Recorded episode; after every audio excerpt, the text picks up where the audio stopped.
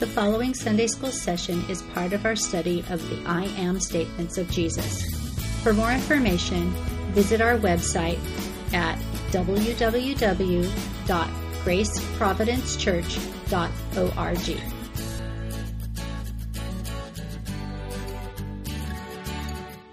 This morning our text comes to us in John uh, chapter ten, eleven to sixteen. I am the Good Shepherd. And this is our text. If somebody will read that for us. I am the Good Shepherd. The Good Shepherd lays down his life for the sheep. He who is a hired hand and not a shepherd, who does not own the sheep, sees the wolf coming and leaves the sheep and flees. He flees because he is a hired hand and cares nothing for the sheep. I am the Good Shepherd. I know my own, and my own know me. Just as the Father knows me, and I know the Father. And I lay down my life for the sheep. And I have other sheep that are not of this fold. I must bring them also, and they will listen to my voice. So there will be one flock, one shepherd. Yes, thank you, thank you. Well, in the Greek, it looks like this. Uh, our very familiar now, ego ami, the I am. And in the Greek, it is I am the shepherd good. The shepherd good, his life lays down for the sheep. So their sentence structure is a bit foreign to us, but that's the way it would have appeared to them. Now, uh, shepherd is another one of the images that Christ is painting for us. Uh, when the patriarch Jacob was near his death, he sought to have God bless his twelve sons. Pastor told us about the twelve sons a couple of weeks back. They are the founding of the twelve tribes of the nation of Israel. And he sought at the end of his life to have God bless them. And this is the way he put it. He said, May the God before whom my grandfather Abraham and my father Isaac walked, the God who has been my shepherd all my life to this very day, bless these boys. Well, the the term shepherd appears some sixty-one times in the Scriptures, but it is alluded to indirectly many, many more times, and we'll see some of that today. Uh, Mister Hans tells us that uh, although the Bi- uh, all throughout the Bible it uses his shepherd as the image of those who were leaders. And Juan last week was telling us about the Pharisees, the priests, uh, Uh, Herod and all of those who led Israel in some way or another were regarded as shepherds of the people. And he tells us here that Adam, in a sense, was the first shepherd. He named the animals and cared for them in the garden. And then, of course, Noah, when the flood came, Noah cared for the animals in the ark. God used them to preserve them. And all, uh, many of the leading characters, surely Abraham, uh, Isaac, and Jacob, they were all shepherds. And the two most, uh, the two greatest leaders in the Old Testament, Moses and David. In the introduction, we saw that Moses had to flee from Egypt because he killed the Egyptian. And when he was in Midian, he married, had a family, and he was tending, he was shepherding the flock of his uh, father-in-law, Jethro, in Midian. And of course, David, we know that before he was king, he was a shepherd boy for his family and minded the flocks and protected them from the lions and the bears. And now the first thing that comes into our mind, I think, when you read that is, lions and bears? There's no lions and bears in Israel. But there was. Lion, the lion that was in Israel was called the Asiatic lion. It's extinct in Israel today. It's extinct in all of the world except for a province in India where they still exist. But they did exist in this land at the time. Bears. It's the brown bear. It's a it's a, a family of the brown bear. It is also extinct in Israel today, but it does exist in Iran and in Turkey and some even in Syria, although very rare. But they were very real in the in the time that the Scriptures were written. Uh, we the psalmist tells us that for he is our God, and we are the people he watches over, the flock under his care. Now see, this is an allusion to God as a shepherd. And it's not, shepherd isn't in the passage, but shepherd is implied in the passage. Later on, the psalmist says, know that Yahweh himself is God. He, it is he who has made us and not we ourselves. We are his people and the sheep of his pasture. Another allusion to God as the shepherd of the people. Okay, and then we get to Isaiah, of course. All we like sheep. I can almost hear the music. Uh, all we like sheep have gone astray. Each of us has turned to his own way. But Yahweh has caused the iniquity of us all to fall on him. I love the book of Isaiah. It, it, there is so much of Christ in Isaiah, perhaps more than any other place in the Old, in the Old Testament. Of course, it's forward-looking. Isaiah is seven hundred years before Christ comes. But we learn so much about Jesus in the book of Isaiah. He tells us a lot about him. Well, sheep, of course. We're hearing a lot about sheep. And, of course, to, to Pastor Worsby, uh, a flock of sheep is one of the most familiar metaphors in Scripture for the people of God. The Old Testament believer would pray, give ear, O shepherd of Israel, you who lead uh, Joseph like a flock. And, of course, in the New Testament, now we're considering today Christ as the good shepherd and the church as his flock, which we'll be seeing. Now, references to sheep appear some five hundred times in the Scriptures, and many, many of those refer to God's people rather than the animal, sheep. One of the reasons I think that Christ identifies himself as the Good Shepherd is because Israel had had so many bad ones that uh, the Good Shepherd was a contrast and uh, certainly something different from that. Uh, Ezekiel, warning those shepherds, says, what sorrow awaits you shepherds who feed yourselves instead of your flocks? Shouldn't shepherds feed the sheep? You drink the milk, you wear the wool, you butcher the best animals, but you let your flocks starve. Now that's a scathing uh, accusation against the shepherds of Israel. And of course this is in Ezekiel's time, some six hundred years before Christ. And by the time Christ comes around, it's even worse Uh, than it was. I was talking to William earlier, and I said, in Zechariah, we get to Zechariah another hundred years along. Zechariah is warning them too. Woe to those shepherds who uh, desert the flock, right? So it was a pretty serious situation, shepherd-wise, in in Israel at, at this time. Uh, Jesus tells us that the hireling makes a very poor shepherd. And the reason for that is that he has no vested interest in the sheep. Uh, a shepherd who owns the sheep is going to be much more likely to want to protect the sheep, right? But even that, he may not be willing to risk his life for the sheep. I mean, they're, they're sheep after all.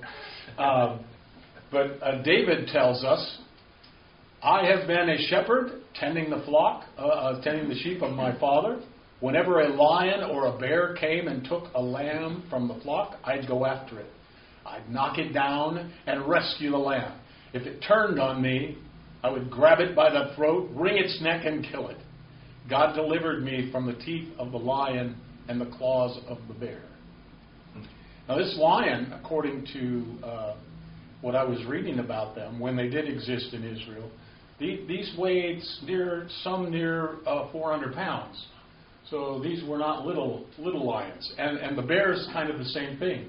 They were small for brown bears, but they were still in the three, four hundred pound range. So David was quite the, uh, uh, he was risking his life. Now David, then, we see is a good shepherd because he was willing to risk his life for the sheep. But Christ is the great shepherd because he laid down his life for the sheep. John tells us that we know the love of God because he laid down his life for us. That is the way we know he loves us, for he gave his life.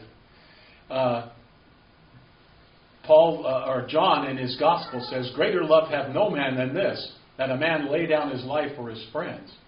Well, Paul later uh, telling the Romans, he says, a man would probably be pretty reluctant to lay down his life even for a righteous man, much less his enemies.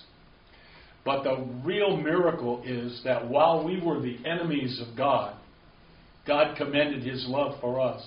That while we were yet sinners, Christ died for us.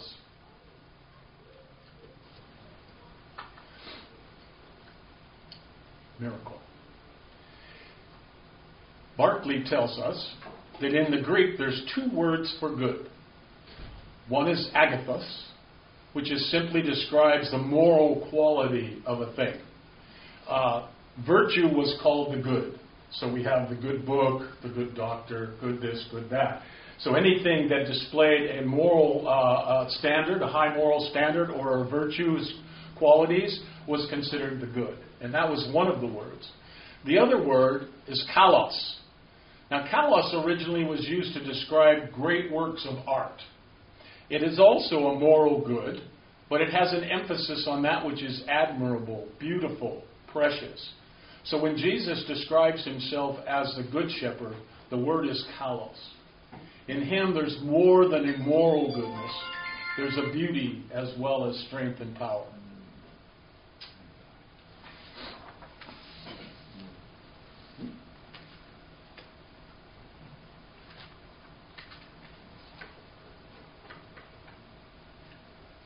So, MacArthur tells us that the phrase lays down his life is unique in John's writings, and to John's writings, and it always refers to a voluntary subst- uh, sacrificial death.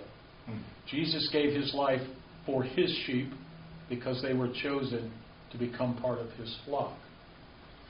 The word for, lays down his life for the sheep, uh, is the Greek word hupar. And that has the meaning of in the place of, instead of, or on behalf of. All of those which speak of Christ's willingness to be the substitutionary death. Uh, his life laid down for his sheep. Uh, Pastor Worsby tells us this great sort of irony here. In the old covenant, the sheep were slain for the shepherds. But in the new covenant, the good shepherd gives himself for the sheep. Everything's turned around and turned upside down. What uh, what an incredible irony this is, that the uh, the good shepherd should become the sacrificial lamb. John declares, "Behold, the Lamb of God who takes away the sin of the world." Uh, amazing. So Jesus continues then to say, I'm the good shepherd, I know my own. He might well have said, I know those I own. Jesus has a vested interest in the sheep. He paid for them dearly with his life. So the sheep are known by Christ. He says, I know my sheep. But of course, Christ being God is omniscient. So in one sense, he knows all mankind. But in this sense, the Lord knows his sheep distinctly as his own, in a way that he does not know those who are not his sheep, to whom one day he will say, depart from me, I never knew you. Horrible words that we never want to hear. As we continue, he says, uh, conversely, that my own uh, know me as well, just as the Father knows me and I know the Father. So here we know the sheep know the shepherd too. Christ is known by those for whom he died. We know him personally, and his sheep will hear his voice when he calls them. Remember, Juan was telling us that in the pen, for the nighttime, for keeping the sheep, there may be more than one group of sheep in the pen. But when their shepherd showed up at the door of the pen, they heard his voice, and they would follow it. They wouldn't follow the other shepherd. His sheep would. But the sheep of the shepherd would follow follow him. Jim, I, dogs are like this too, but I, I think animals in general, like there's a dog across the street from us. We watch him when his family goes out of town.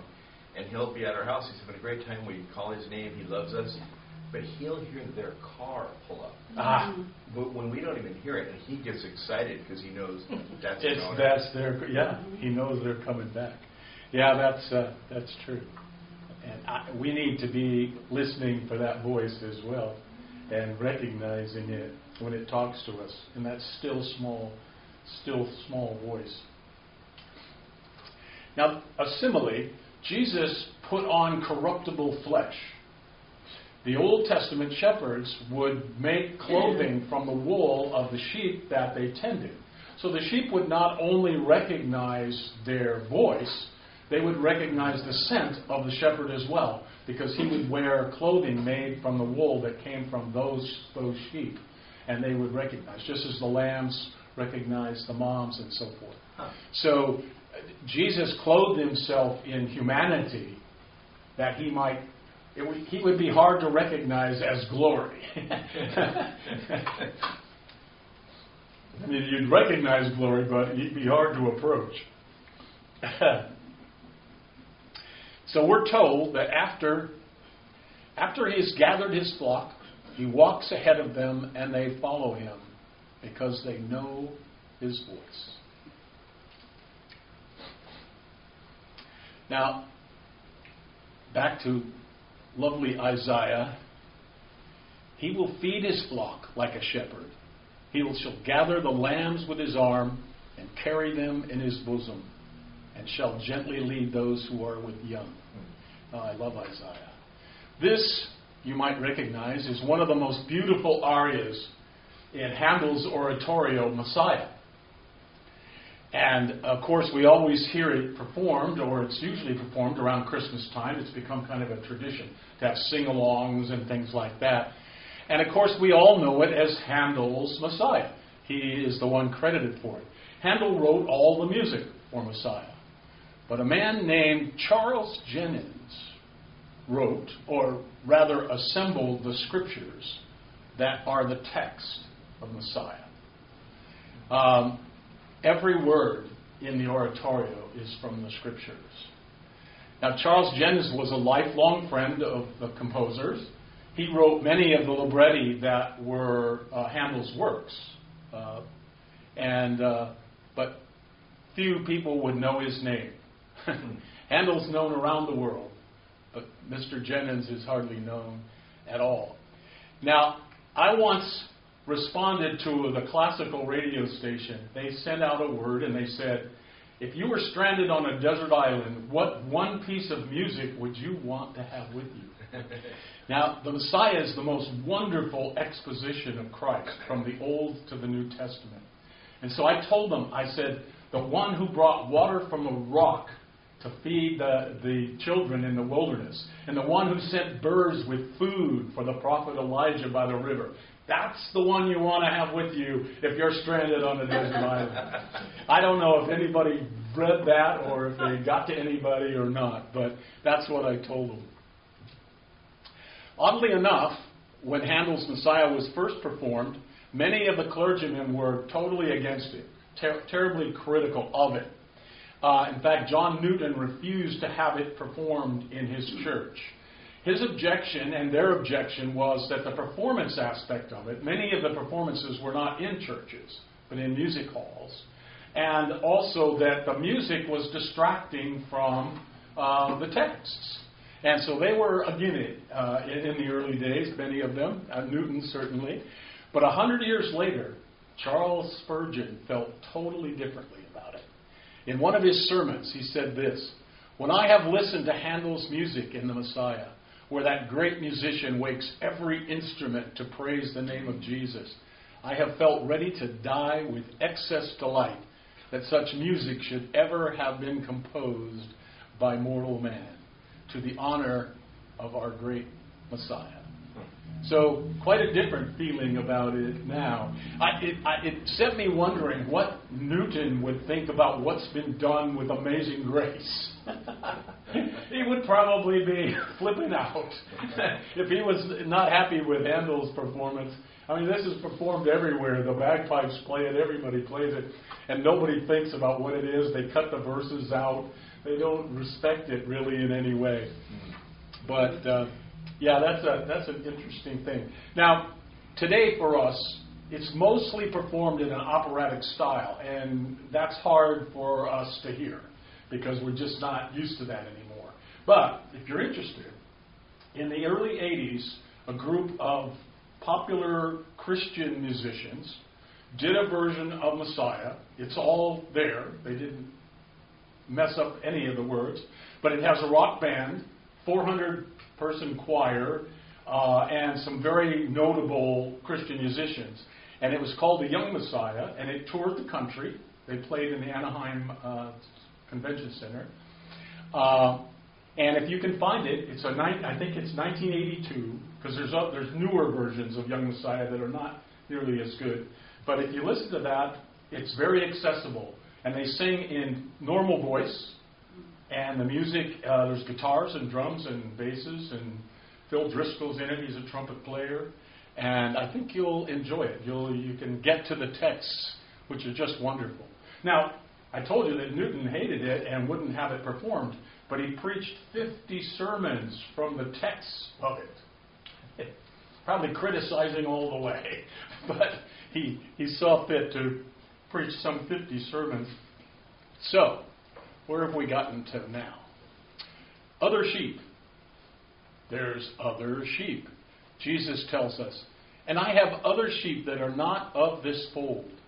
I must bring them also, and they will listen to my voice, so there will be one flock, one shepherd. I love those faces. Now, some people have twisted themselves into pretzels trying to determine who these other sheep are. In fact, some have gone so far as to say this is making a reference to life on other planets. That's the other sheep, right? Oh, please. Dear hearts. Some of those other sheep are in this room right now. There you go. So rest assured, it's pretty easy to figure out. Now, and this should not have been... This should not have been a, a problem for them when they heard him say this. I have other sheep, and it shouldn't be a problem for anybody. Like I said, seven hundred years earlier, Isaiah said this, I will also make you a make you Messiah, a light of the nations, the Gentiles, so that my salvation may reach to the end of the earth.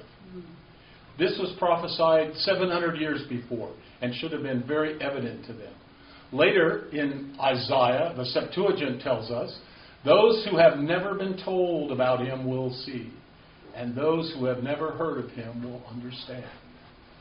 That's talking beyond, beyond Israel. Uh, those who have never heard and those who don't know. Ironically, in Jesus' time, the high priest Caiaphas, he prophesied unknowingly.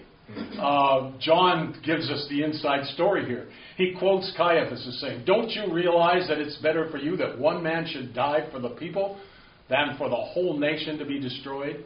And then John gives us the inside story. He says, he did not say this on his own. As high priest at the time, he was led to prophesy that Jesus would be would die for the entire nation. And not only that nation, but to bring together all Uh, and unite all the children of God scattered around the world and scattered through time. And here we are. And here we are. In spite of himself, he told us what was going to happen.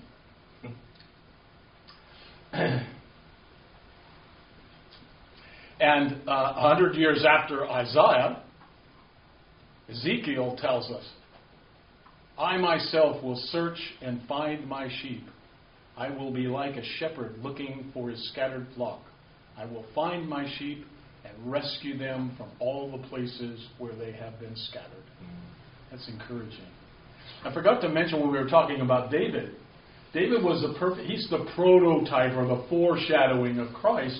And he left the ninety and nine to go and retrieve the one that the bear or the lion had snatched away. And that what an example uh, that we see later Uh, in our Lord. Jim, could I interject something here? Mm-hmm. So he says uh, he has other sheep that are not of this fold. This fold being his Jewish mm-hmm. believers. Right. The other sheep are Gentiles. Right. But they shall have it'll become one flock with one shepherd. With this one is shepherd. False teaching in Ephesians two. Mm-hmm. Mm-hmm. Yeah. That he's brought together Jew and Gentile into one body. I just think it's wonderful how the Lord Jesus Christ gives us the theology that Paul later develops yeah. for us in his letters. Yeah. Same thing. Yes. Same teaching. Oh, yes. Yes. There is now neither Jew nor Greek. Right. Yes. Bond nor free. Now we're, we're all one family. Yes. So we're all, and then he's broken down the barrier between the yeah. two, which yeah. was the Old Testament. Right? Yeah, so much for separate but equal. It's all all for one and one for all. Jim? All right. Jim? Yeah, yes. Quick question in regard of Isaiah uh, fifty-two fifteen. Um, the prophecy at that moment, it's uh, after the second coming. Mm-hmm. And uh, you know what you were saying. And now, so that is for those that never heard yes. of him and never knew him. But that means salvation is over at that moment for them, for the ones that will understand, and they will actually, um, it says, never been told about him, and they will they will see, and they will uh, never heard and will understand. But that understanding doesn't include uh, salvation for them. Or how is that? I, I don't. Oh, well, I, he, because he's he's really talking about the sheep. Mm-hmm. So it does. I mean, they will be gathered into the flock. He's talking about the other sheep, as Ezekiel is. Yeah, I think he's talking about the Gentiles because you have to realize they were in complete darkness. Yeah. The light was given to the Jewish nation, and they were the only ones that knew. So he's talking about us, those that have never been told. That would be the Gentiles that were not told. Yeah. Us. Oh, certainly, because Israel Israel had all the prophecy. Yeah. Yeah. They had no excuse. I mean, they, they should they they had all of Isaiah, they had all of Ezekiel and uh, and the others. Uh, so it's it's us that didn't have the the scriptures that didn't have. They, they were supposed to be that shining light that was on the hill that everyone was drawn to. Yeah. yeah. They were kind of holding it into ourselves and saying, "Oh, we're the chosen people of God. We're the only yeah. ones." Yeah. And God is no, there are others. Yeah. Well, it was it was hard to see under that bushel basket. Yeah. You know, just said after the second coming. Yes. And it's not, it's the first coming. Yeah, yeah, yeah. Yeah. So the, the, at the first coming, Gentiles had not heard about Jesus at all. Um, and then like in the, um, I think it was Matthew or Mark where they talked about the northern part of Israel, which is kind of where Galilee and Nazareth was, a great light was seen. And that's where a lot of Gentiles were integrating mm-hmm. with uh, the Jews. And yeah, some Roman cities, some Roman yeah. towns. Yeah. And there was the promise that God made to Abraham that all the nations, yeah. mm-hmm. all the tongues and all the tribes and all the nations, that people would, that he would draw people out of all of the world yeah. over yeah, time, reading, as you yeah. said. Yeah, and reading the verse by itself, and that's one, one of the things, is that context is key. Mm. I mean, reading the verse by itself, without getting a context, it, it, it actually quit that. That's because the first time I'm reading the verse, and that's why I said this is the perfect timing to ask about it, because it, it gets a different concept if you we don't have that context. So thank you, yeah. thank you for that. Well, and, and we talk about the concept of the known world, right? But God understands the unknown world. Uh, there were people groups beyond the Greeks' knowledge and the Romans' knowledge.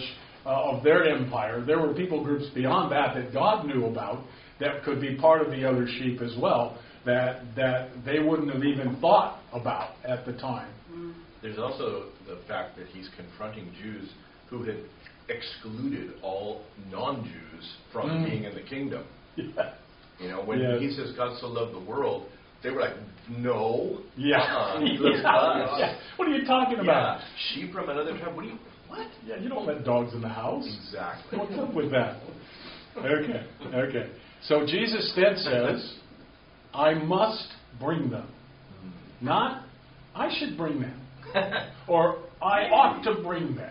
No, I must bring them. It's a necessity. And the reason for the necessity, we're told in Ephesians, even before he made the world, God loved us and chose us in Christ to be holy and without fault in his eyes. Amen. Oh, yeah, amen indeed. Hallelujah. The miracle happened here. Uh, now, Pastor Cole, whoop, oh, no, first of all, he says they will hear. I'm going to call them. They're going to hear my voice. Well, the Greek word for hear here is akouo, And it means to listen, not as we would listen to music or listen to T V or something, but it's to listen so as to believe and to obey what is heard. It, it has that emphasis to it, the word akouo. Now, Pastor Cole. Pastor Cole says, Jesus didn't die in vain. He died to secure the salvation of his sheep. Jesus didn't say, I hope these other sheep will listen to my voice, because I really want them in the flock. But, you know, it's up to them to decide. No, there's no uncertainty in Jesus' words. It is certain. The Father gave them to Jesus. He died for them, and they will hear him and will come into the flock. Yes. He will lose none of them. Amen. Now, people... Yeah. People who get heartburn over the doctrines of sovereign grace and predestination and election, they say, ah, this teaching will stifle evangelism. Why would people want to go out and witness to people or send out missionaries if the elect are going to be saved no matter what happens? Well, the Bible answers its own question, that question for us, because God ordained the means as well as the end, right? Uh, God tells us, go into all the world and preach the gospel to everyone. Why would he tell us to do that if it wasn't necessary to do? God has chosen the foolishness of preaching, the hearing of the word of God, to bring those other sheep into the flock. Uh, in Romans, Paul says, I'm not ashamed of the gospel, for it is the power of God for salvation. Everyone who believes, to the Jew first and also to the Greek. We're the Greek. We're the Greek. If you ever wanted to be Greek, we're, we're Greek. We just got made Greek. Paul told us. Later on in Romans, he says, my ambition has always been to preach the good news or the gospel where the name of Christ has not been heard. And that's what sent Paul into the far reaches. Some believe he might have even reached England, uh, certainly Spain and Gaul and other places like that. But uh, his motivation was to get the word to the people that hadn't heard. When he writes his second letter, letter to Timothy, he says, so I am willing to endure anything if it will bring salvation and eternal glory in Jesus Christ to those God has chosen. Oh, here we go. The paradox. Come, ye blessed of my Father, inherit the kingdom prepared for you from the foundation of the world. This is a paradox that we will not understand fully until we enter into glory. It just is.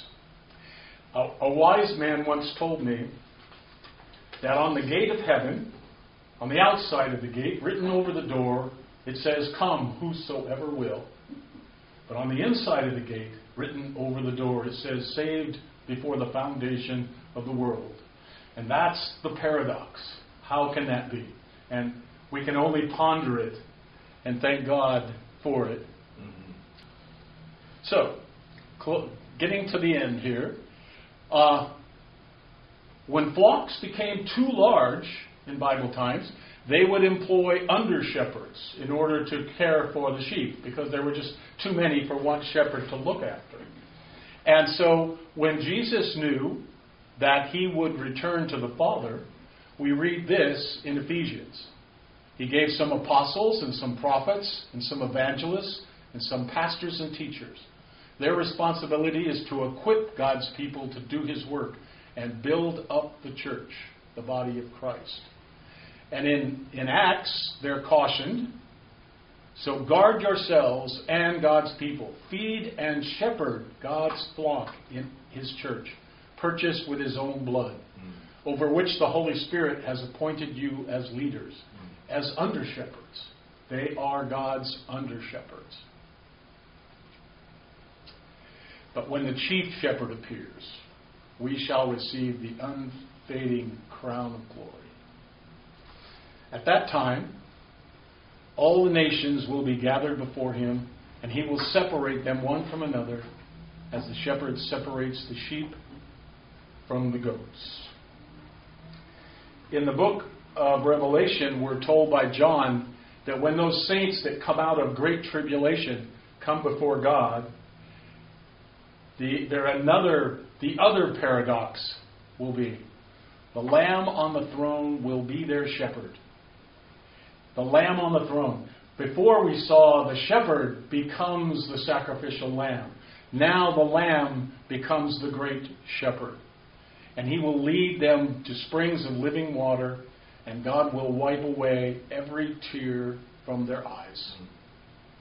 Now, we can't be talking about the good shepherd and the shepherd this and the shepherd that. We can't avoid this overworked and underappreciated passage.